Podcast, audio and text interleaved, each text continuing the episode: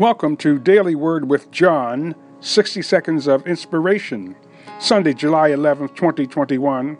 Trust me, trust me, trust me.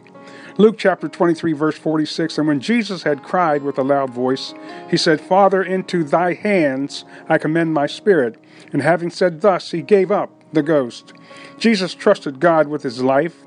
People tried their best to kill him, but he said no man could take his life, but only he could give it freely to save the lost. Jesus knew he had to die in order to live again. We too must die from sin and be resurrected in Christ. New creations fit for the kingdom of God. God is saying today to everyone, trust me, trust me, trust me. Father God, in Jesus' name, we trust you by faith according to the word of God. We ask that you would just continue to heal the sick and save the lost according to the word of God. We love you, we magnify you, and we honor you, and we ask these things in Jesus' name. Amen.